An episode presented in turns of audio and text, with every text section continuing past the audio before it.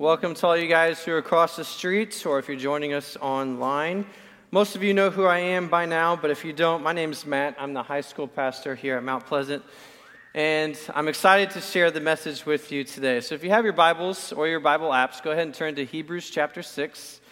That's where we will be this morning. Um, and as we're in between um, sermon series, Pastor Chris um, and his crew are in Greece, or last known location was actually on the island of Crete. And so I don't know where they're at now, but they're cruising around over there somewhere having a good time.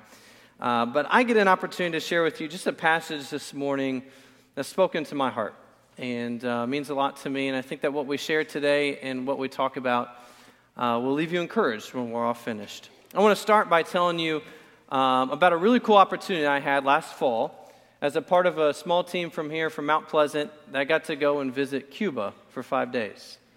Um, and while we were there, we got to visit churches um, and seminaries and see what God is doing on the island that's just south of us. And it was a really cool opportunity um, to see what's going on over there. For me, it was a little surreal. You probably don't know this about me, but uh, my father was born in Cuba, and uh, his parents and his brother and his grandmas all left Cuba in 1967 for a better life in South Florida. And so, for me, as a part of my heritage, it was really cool to go there and to see how Mount Pleasant can, both now and in the future, partner with the churches and the seminaries over there to spread the gospel.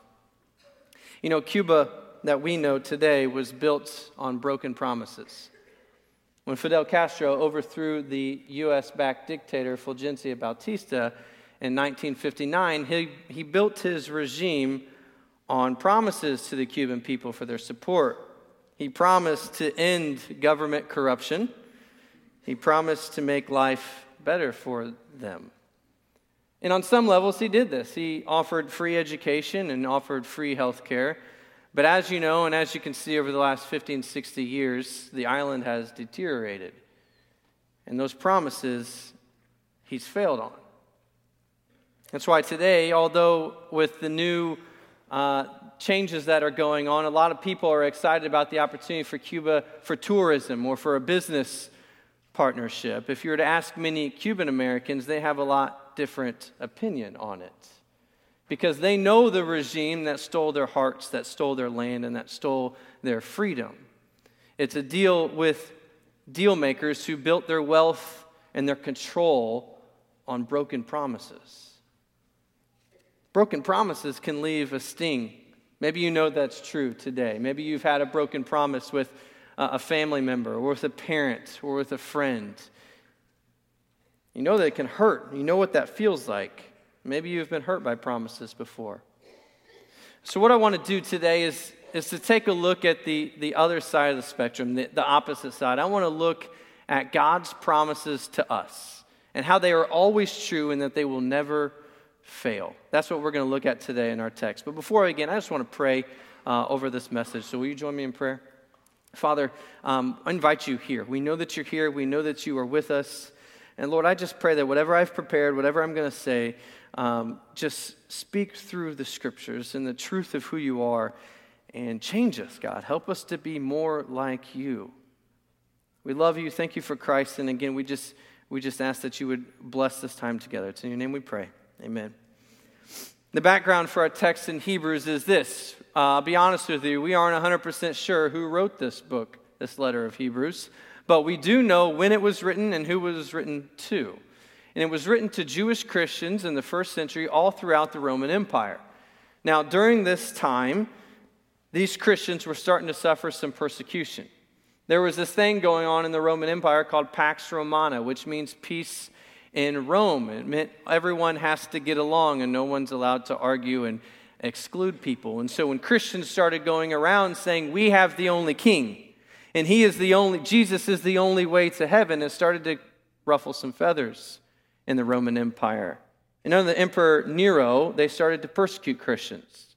And so, this letter, Hebrews, written to Jewish Christians all throughout the Roman Empire, was meant to encourage them, meant to remind them that God is not going to forget them, that God's not going to leave them, and that they should stay strong in their faith.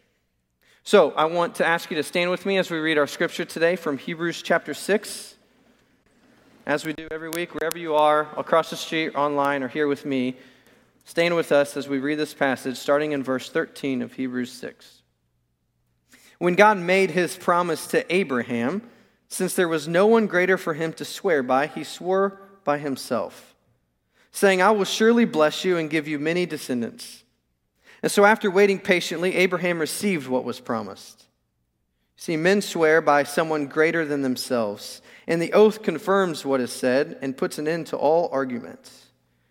Because God wanted to make the unchanging nature of his purpose very clear to the heirs of what was promised, he confirmed it with an oath.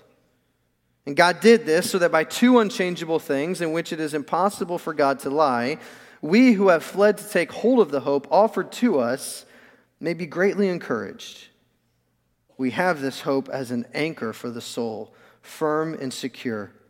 It enters the inner sanctuary behind the curtain where Jesus, who went before us, has entered on our behalf. He has become a high priest forever in the order of Melchizedek. Thank you. You can be seated. I want to make this uh, pretty easy on us today. And so, in your bulletin, you've got a notes page, and so I encourage you to follow along with me. Very simple. Three things that we can follow and see from this passage, I think is going to leave us encouraged. So let's get started. The first one is this we have a promise. We have a promise. Now, do you remember when you were a kid and your parents made promises to you? Like, uh, if you eat your green beans, then you get some ice cream, right? Uh, or if you get straight A's, then we'll take you to Kings Island or Chuck E. Cheese or, you know, wherever you wanted to go, right? Maybe you're a parent today and you know you're starting to make some of those promises, right? And the truth is that promises lead us to something, to be something, or to live a certain way. They give us a desire and create faithfulness and obedience in us. I think God knows that, and I think that's the first part of our text today. For the rest of the morning, everything that, that we read from the scripture is going to be on the screen behind me, so follow along with me. Let's just look at the beginning of the text again. Verse 13 When God made his promise to Abraham, since there was no one greater for him to swear by, he swore by himself, saying, I will surely bless you and give you many descendants. And so, after waiting patiently, Abraham received what was promised. God made a promise to Abraham. And this is important because every promise in Scripture speaks some amount of truth to us, and it's important. But here's the key what was the promise? Now, from the outside, it looks pretty simple, right? I will surely bless you and give you many descendants. That's what we see here in Hebrews chapter 6 as the promise. But it would be foolish for us not to look back and understand the full weight of the relationship between God and Abraham. And so I want to take us on a journey, real quick, on, on the relationship between these two and see everything that entails with this promise. Look at Genesis chapter 12, the, the first time that we see these two interacting. The Lord had said to Abram, Go from your country your people and your father's household to the land I will show you. I will make you into a great nation, and I will bless you. I will make your name great, and you will be a blessing. I will bless those who bless you, and whoever curses you, I will curse. And all peoples on earth will be blessed through you. You see, from the beginning, God made a promise to Abraham, and it was connected to Abraham's faith in him. It was connected to his obedience in him. This promise was connected to Abraham leaving leaving his country, leaving his father's family, and going to a land that God didn't even tell him where he was going. He just said, Go to the land that I have prepared for you. The blessing included a lot of different things and more than just descendants. But a few chapters later, we get another piece of the blessing in Genesis 15. Abram said, Sovereign Lord, what can you give me since I remain childless? And the one who will inherit my estate is Eliezer of Damascus. And Abram said, You've given me no children, and so a servant in my household will be my heir. And then the word of the Lord came to him This man will not be your heir, but a son who is your own flesh and blood will be your heir. He took him outside and said, Look up at the sky and the, count the stars, if indeed you can count them. Then he said to him, So shall your offspring be. Abram believed the Lord, and he credited it to him as righteousness. Well, now God has promised a son. And in Abram's time, this was everything, right? A son to take over your land, your estate, your wealth, your name, your stuff, everything that was about you, a son was supposed to take over and carry on your behalf. And Abram didn't have that. And it weighed heavy on his heart. He said, what, Who's going to take over my stuff? This, this servant in my house? He said, God, you haven't given me what I need. So God promised him. He said, He will not be your son, he will not be your heir, but a son who's of your own flesh and blood will be. And look at verse 6 again. It says this Abram believed the Lord, and it was credited to him as righteousness. Before it happened, Abram believed God. And as you know this story, and hopefully you do, God delivered on this promise, right? God delivered him Isaac, his own son, from his wife.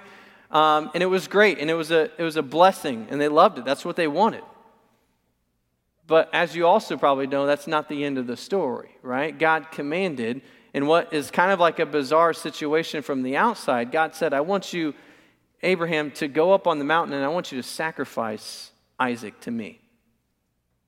It's kind of crazy, right? I mean, this is the promise. This is the promise that you've given me. That would be a great nation. You make my, make my name great. You give me a son, and now you've commanded me before he's even a man to take him up on a mountain and sacrifice him for you. But nonetheless, Abraham was faithful to God, and he trusted him, and he took him up to the mountain. And before he finished that act, God stopped him. And here's what happens. And this is the text that is quoted in Hebrews chapter 6, Genesis 22 the angel of the Lord called to Abraham from heaven a second time.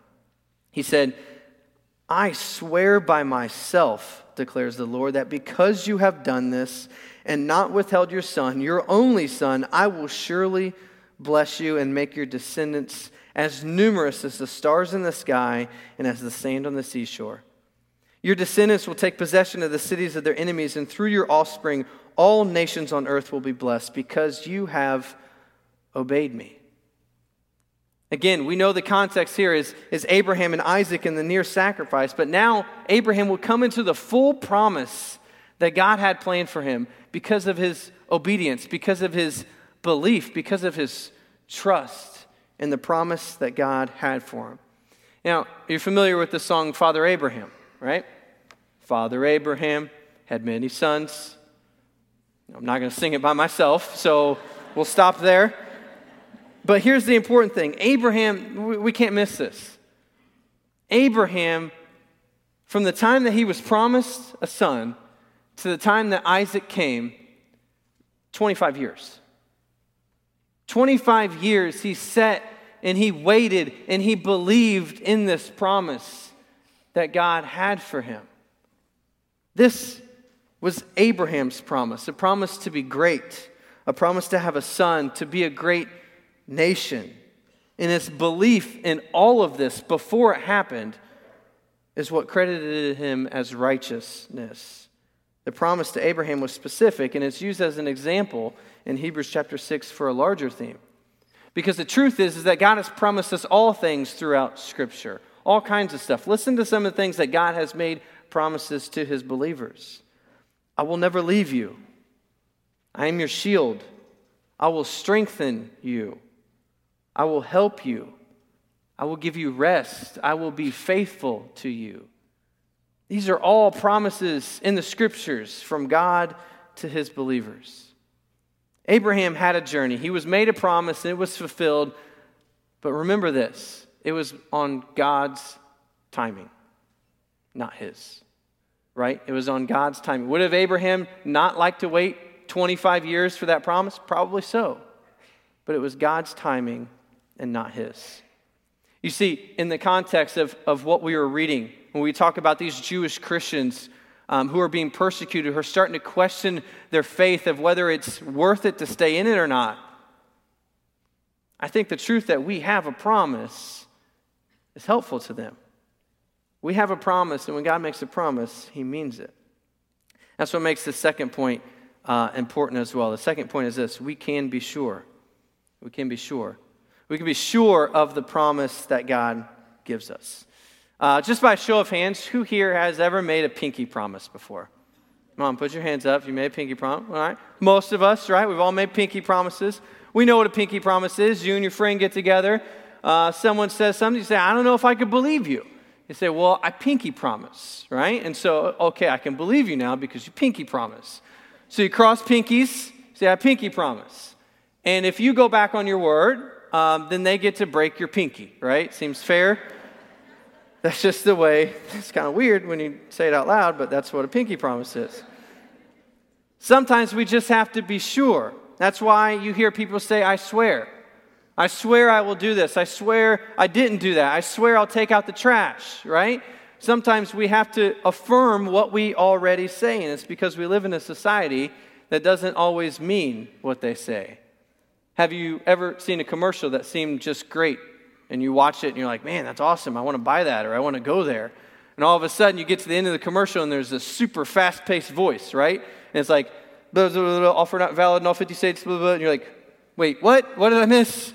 Is that true? Can I believe that? Or you had to pause your TV and read the, the fine print at the bottom that says, you know, for your $4.99 knife, it's $49.95 shipping. And you're like, wait, is, so you weren't telling the truth there, right? Sometimes what's said isn't always what's meant. Kind of like how Tom Brady said he didn't know anything about the deflated footballs. what's said isn't always what's meant. Here's the truth in the scriptures we can be sure of our promise from God. When He promises us forgiveness, a new heart, the Holy Spirit, or eternal life, we can be sure of that without a shadow of a doubt. Look back with me with the text starting in verse 16. This is what the Hebrew writer says People swear by someone greater than themselves, and the oath confirms what is said and puts an end to all argument. Because God wanted to make the unchanging nature of his purpose very clear to the heirs of what was promised, he confirmed it with an oath. And God did this so that by two unchangeable things in which it is impossible for God to lie, we who have fled to take hold of the hope set before us may be greatly encouraged. Church, when I read this, the question that I ask myself is why do I worry? Why do we worry? Why do we worry about anything. But if you're like me, I don't know if you've ever felt unsure of the things that God has promised or the things that God has said. Maybe you felt alone, you felt cast out, abandoned, forgotten, or something else. Guess what? You're not alone. There's people in this room who have felt this way. There's people on this stage right now who have felt that way.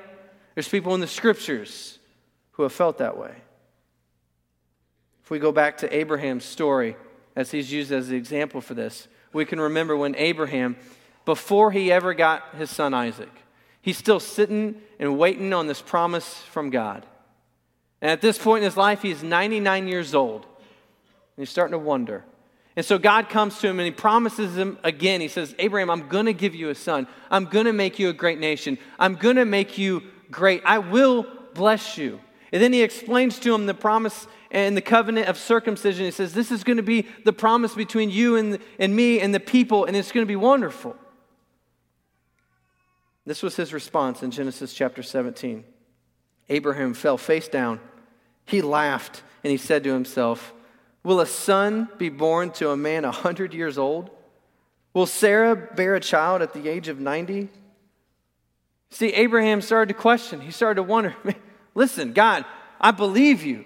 Like, I believe that, I believe what you said, but I'm 99. Like, can I have the son now? Can I have waited long enough, right? He started to question, he started to wonder whether God was going to come through. He had a hard time believing it. Sometimes it's not easy to trust and to believe what God has promised us. But because of the oath that God has made, we should be encouraged. Here's what I think the writer is trying to say God's word is true. When God said something, he means it. And so in the scripture, when we go back to Genesis 22, when God says, I swear by myself that I will do this, doesn't that make his word doubly true?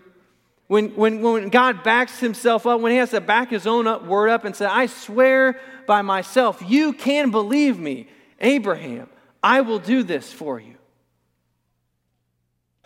think that's what he's trying to do. We don't have to have a pinky promise from God, but we do.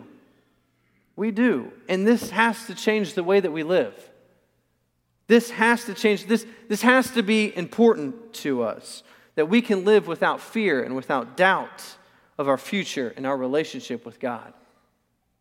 Think about it this way if I were to promise you, if I were to guarantee you that without a doubt that you could trust what I told you, would you live differently? If I told you that you wouldn't fall off the cliff, if I told you that the wave wouldn't knock you over when you're on the surfboard, or for some of you, that the zip line wouldn't break, would you live differently? If I could promise you, if I could guarantee you without a doubt that that was true.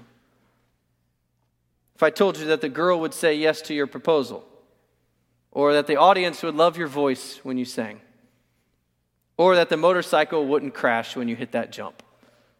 Would you live differently if I promised you, if I guaranteed you, if you knew without a doubt that those things were true?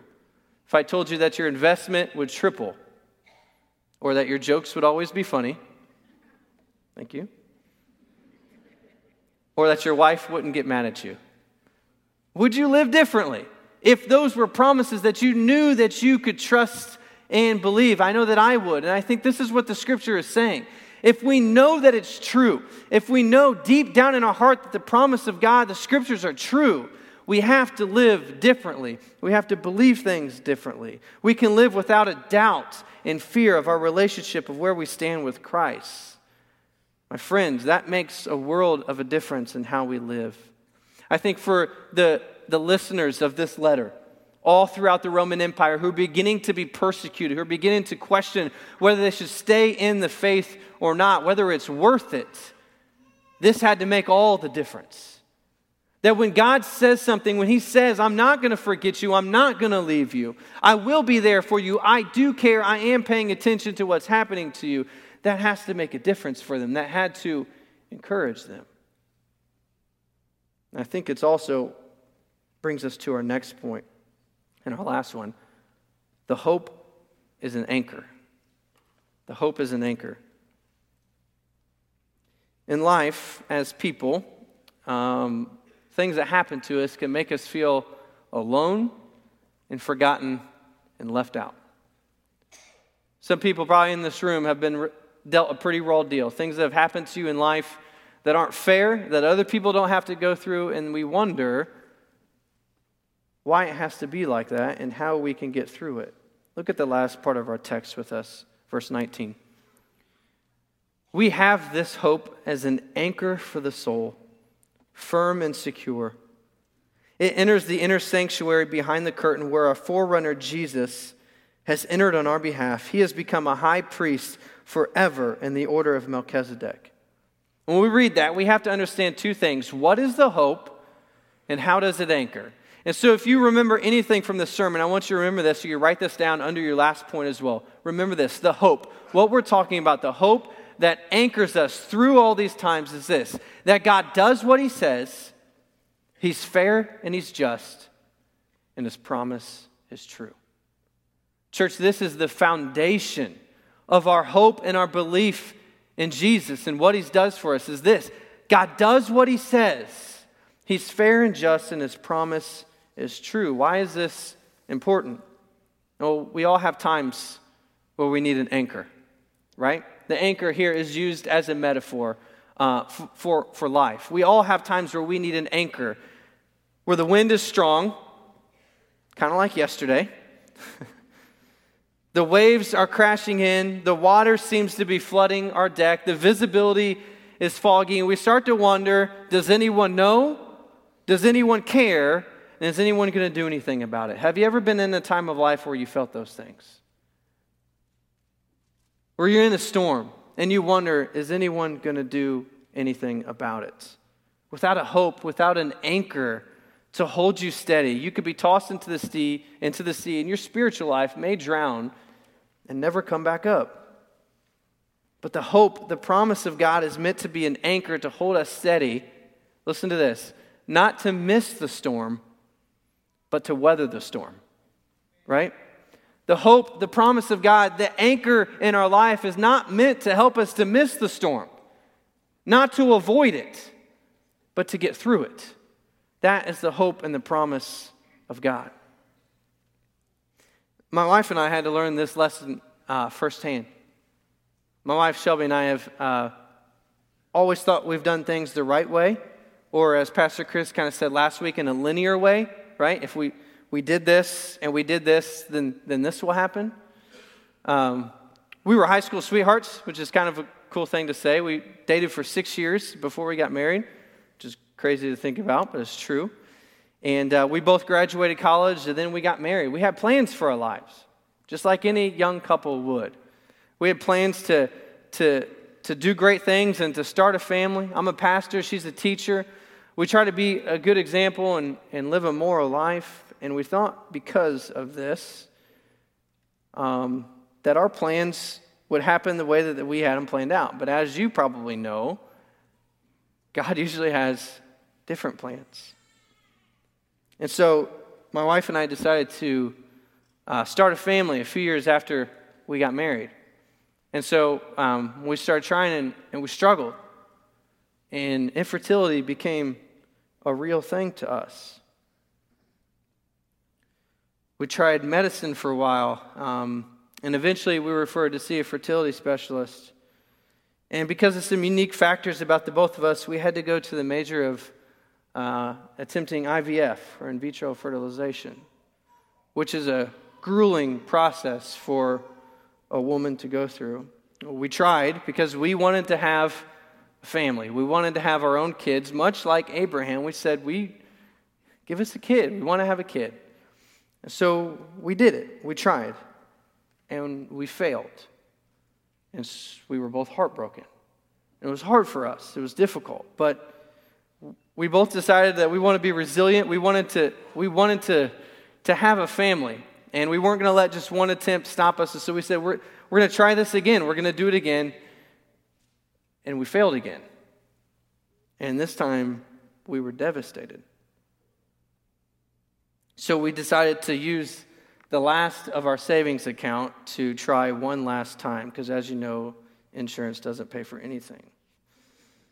We went into it expecting to fail, honestly.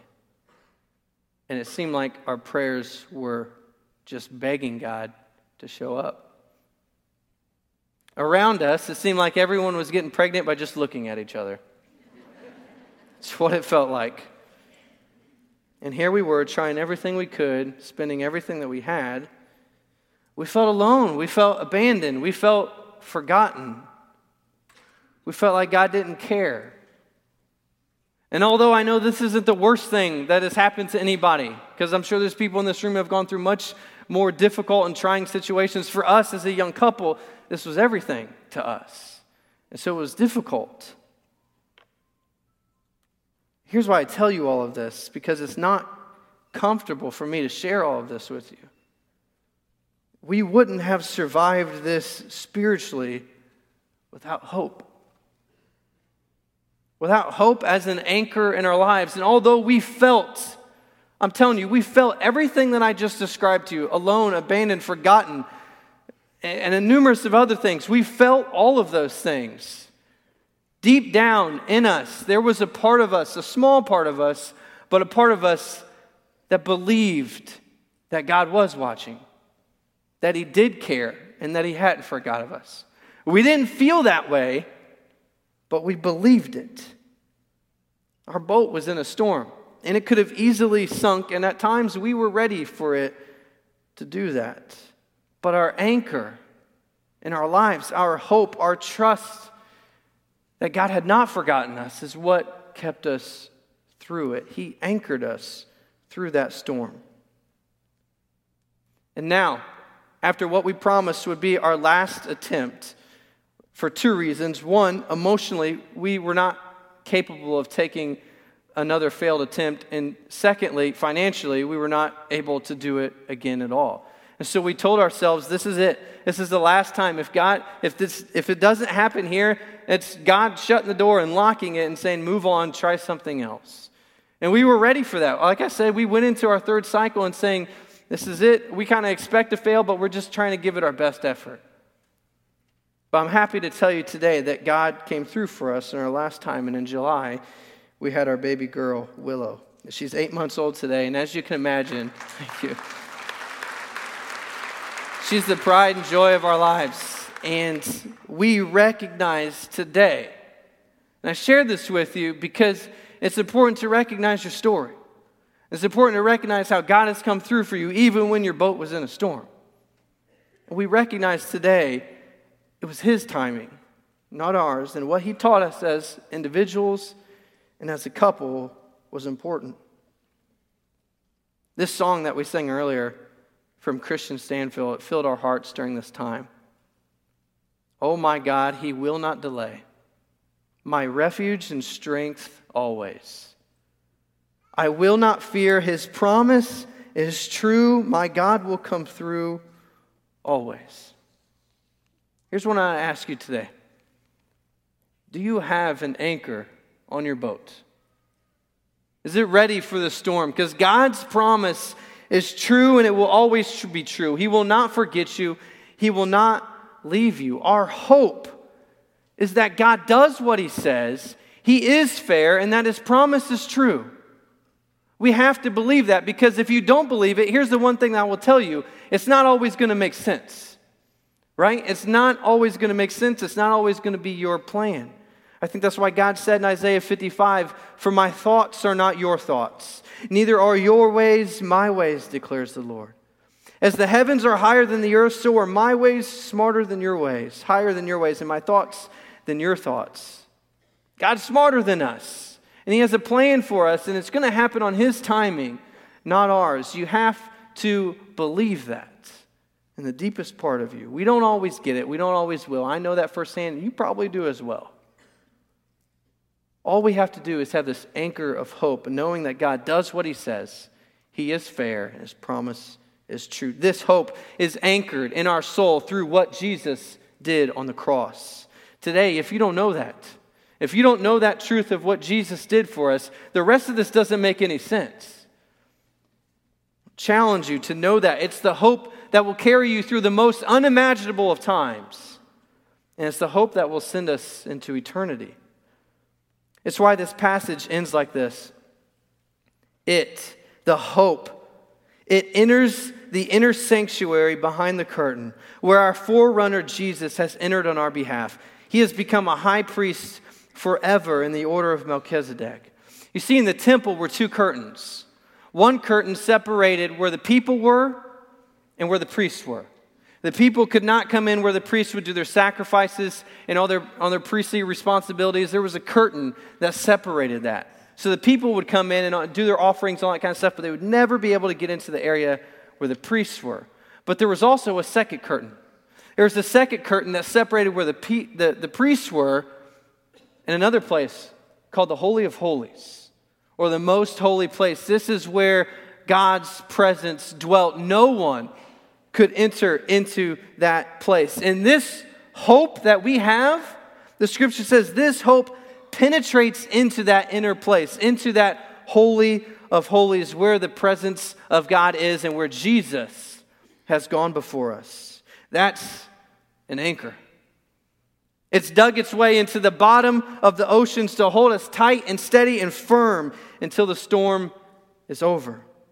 So that even in the midst of the storm, we don't have to worry about anything. We don't have to worry about where we stand with God and what He feels about us and whether He's watching or not, because we know that Jesus has gone before us and He's promised us He's preparing a place for us in the heavens. Amen? That's an anchor. And if you don't know that today, if you don't know what it feels like to have this anchor, this hope, this comfort that can teach you peace in the midst of troubles, you need to know it. There's an anchor that's ready to hold your life steady and firm even when things don't go your way. You just need to make sure you have it. Today, this morning, I want to challenge you to and end with this. Even when life throws you a curveball, when things don't go your way, it's going to be hard to stay strong if in the deepest part of you, you don't believe this. God does what he says, he's fair and just, and his promise is true. If you believe those things, even when things don't go your way, and even when you don't feel like you want to believe those things, in the deepest part of you, you will believe it, and it will anchor your life, hold you firm and steady in the midst of a storm. So, whether the oceans come waving in, the tide hits, or even if your engine dies, the anchor will hold you firm and steady. Let's pray.